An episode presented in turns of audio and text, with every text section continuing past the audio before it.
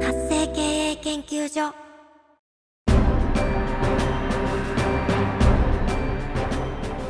主婦やママさんのための独立企業の知恵袋。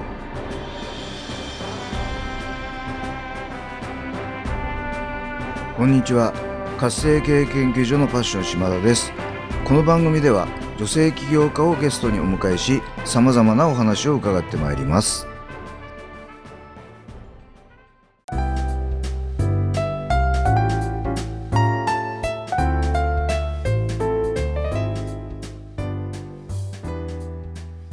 皆さんこんにちは今回のゲストは和江式マインドフルネスダイエットコーチの島貫和江さんをお迎えしてお話を伺ってまいります和江さんこんにちはこんにちは。よろしくお願いします。はいようこそこの番組にお越しいただきました今日はよろしくお願いいたしますありがとうございますではまずはですね和江さんの自己紹介からお願いしたいと思いますはい。えっと、茨城県水戸市で活動してます。島貫和江と申します。はいと、今は、えーマインドフルネスですね。瞑想とか、えーそういったことにハマりまして、えー、和江式マインドフルネスダイエットプログラムを主催しております。はいありがとうございますまずはちょっとあのこのマインドフルネスあのわからない方もいらっしゃるかと思いますので、はい簡単にこのマインドフルネスって何っていうところからちょっと教えていただけますでしょうか？はい、えっと、マインドフルネスっていうのは、えっと、今ここの状態を、えー、良し悪しの判断をせずにただ見ることっていうことなんですが、はい、まあ、どうしても人間の思考って過去に行ったりとか未来に行ったりしがちなんですけれども、えー今ここに集中するっていうことですね。で、えっと、瞑想とかはそのマインドフルネスな状態になるための練習っていう位置づけになります。はいありがとうございますそれとこのダイエットがどう関わるんでしょうか？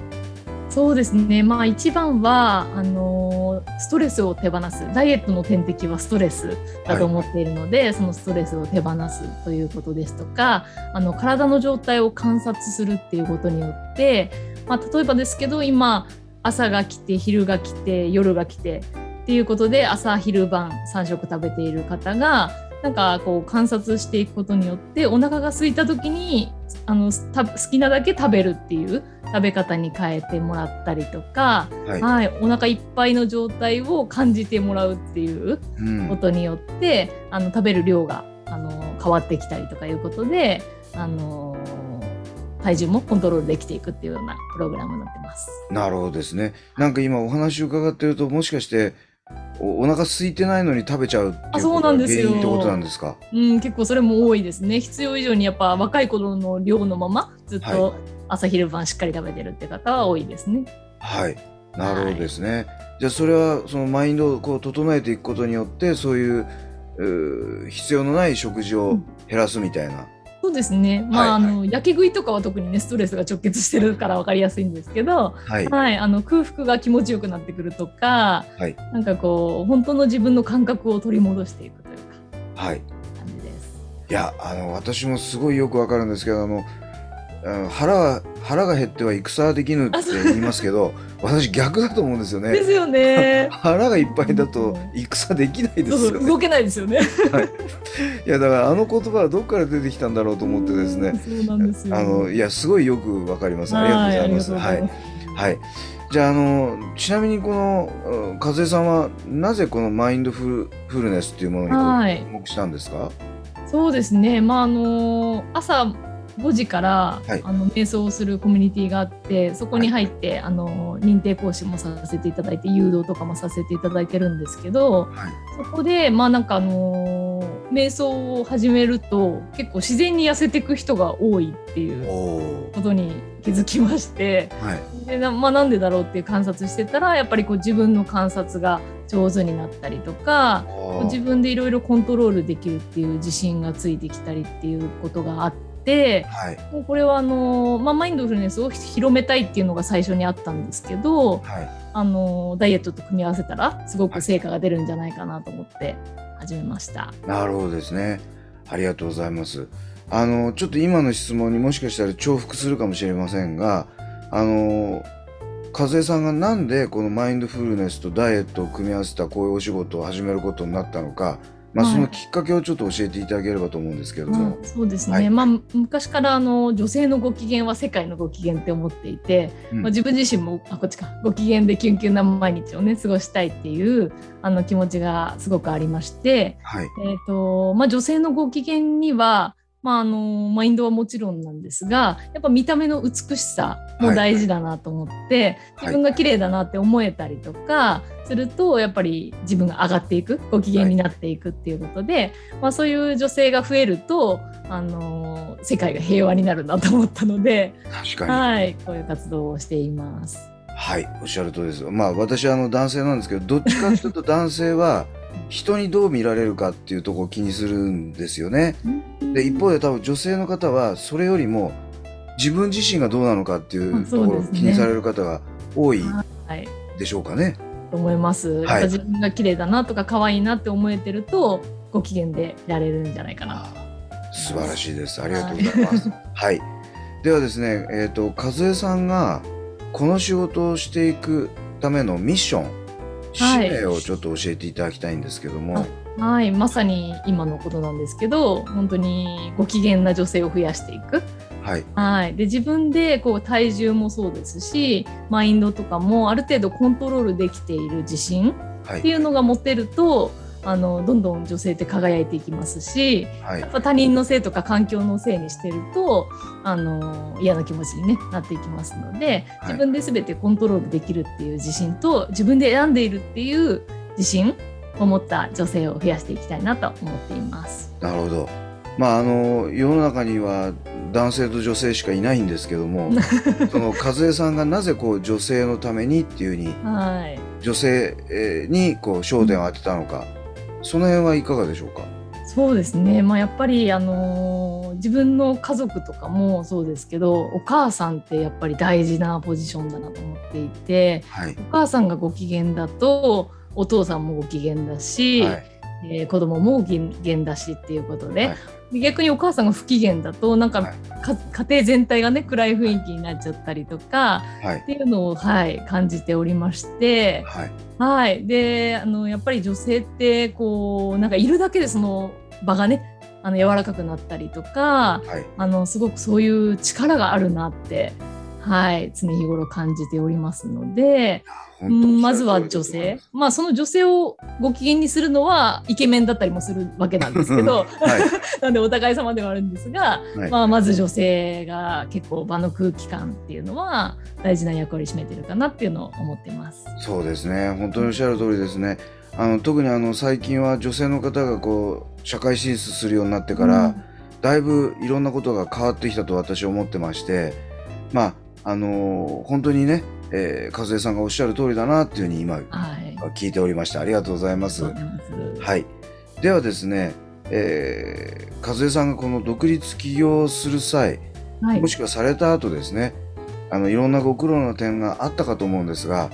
どんな点にご苦労されてそれをどういうふうに克服されたのかもしくはまあ今その最中でも結構ですので教えていただければと思います。そうですね。私の場合はなんだろう。あの旦那の反対というかはい、あの目立ったことことはするなと言われてまして、うん、なんか、まあ、島抜きっていうのもねあの旦那の名前ですけど珍しいですし、はい、あの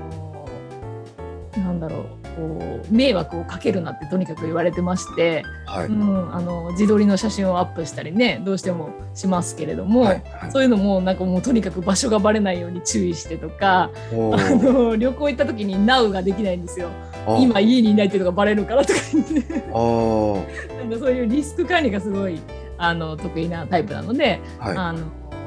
そういったことでちょっとあの自由に動けないっていうかそのマインドフルネスとかもまだねちょっと日本では宗教色があるとか瞑想とかってね、うん。思われたりして最初はちょっと反対っていうかあのちょっとそっち系のはやめてほしいって言われたりとかはい、していたんですけど、はい、はい、でもまあなんか今はあのやっぱお客さんが喜んでくれるのを見てもらったりとかはい、あのちゃんと成果が出てねご機嫌な女性が増えているっていう実績で自分がやっぱり何よりご機嫌でいるっていうことが、うん。あの彼にとっては良いことみたいで、まあ、今はあのそんなに反対はされず見守られております。なるほどですね。はいまああの多分主婦やママさんにとってはあるあるな話ですよね。うん、ねそうですね。ははいなるほど。ちなみにですけど、あの差し支えない範疇で結構なんですが、あの旦那様は結構お堅いお仕事なんでしょうか？あ、そうなんですよ。あお堅いお仕事なんです。なるほど。そうするとはいちょっとあまり目立ったりなんかすると、そうなんです。そうなんです。お客様の関係とあ、かそうなんです。いろんなこことで、あいあいつ何やってんだみたいな、そうなんです。あいつうちの奥さん大丈夫かみたいな、そんなことになりかねないっていうことなんでしそうなんでょうかね。すよ。なるほど。かなり。でもそれをねこうご自身のなんでしょうね、えーまあ行行動活動でこうう納得していただけるようにしたことって素晴らしいことですよね。そうですね。本当に徐々に、あの認めてくれるようになったなって思ってます。はい。まだわかんないですけど。は いいやいやいやいや。はい。ありがとうございます。はい。では最後にですね、これから独立起業しようとしている、はいあ。るいはすでに起業されている主婦やママさんに対して、えー何か一言アドバイスをいただければと思います。そうですね、まあ、な何をするにしてもやっぱり自分がご機嫌でいられるかどうかっていう軸は私はすごく大事だなと思っていてはい。でなんか頑張りすぎちゃって疲弊しちゃってっていうのもねなんか元も子もないなと思うのではいな。んかこう自分のご機嫌っていう、まあ、自分を満たすっていうかねまずはそこを大事にしてほしいなって、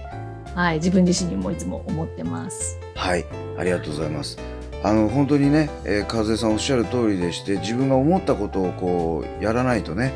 あのたった一度の人生ですし、うん後で後悔すどうせするならばうんやらずにするよりやってした方がいいですもんね。はいはい、いうような思いで、えーぜひあの頑張っていただきたいなというふうに私も思っております。ありがとうございます。はい。ではですね、今日のお話を聞いていて、まあ、マインドフルネス、あの、私、マインドフルネスって聞くと、あの、えースティーブ・ジョブズを思い浮かぶんですけどね。はいあの、スティーブ・ジョブズもずっとマインドフルネス、瞑想やってたって聞いてるんですはいあの、結構、名だたる起業家の方、やってますよね。そうなんですよ。はい結構企業とかでもね取り入れてはい今はやってますね。はい。あの、ぜひ、もっともっとね、和江さんのお話を聞いてみたいとか、私もマインドフルエンスちょっと教えてもらいたいとか、そういう方もいらっしゃるかと思います。あの、和江さんにアクセスするためにはどうしたらよろしいでしょうか？はい、えっと公式 LINE がございますので、はいそちらに登録してお気軽にメッセージいただければと思います。はい、ありがとうございます。では、あの、ポッドキャスト YouTube の説明欄、概要欄の方にですね、えー、和江さんの LINE 公式アカウントの URL を貼っておきますので、そこからまず友達登録をしていただき、えーそして、えーと、メッセージ、はいえーポッドキャスト聞いたよとか、YouTube 見たよってことでメッセージをいただければ、あ返信がいただけるということでよろしいでしょうかね。はい、ありがとうございます。えーではね、ぜひあの皆さんも、お和江さんにちょっとアクセスしていただきたいなと思いますので、よろしくお願いいたします。はい、ということで、今回のゲストは、和江式マインドフルネスダイエットコーチの島貫和江さんをお迎えしてお話を伺ってまいりました。和江さん、貴重なお話をたくさんいただきまして、本当にありがとうございました。ありがとうございました。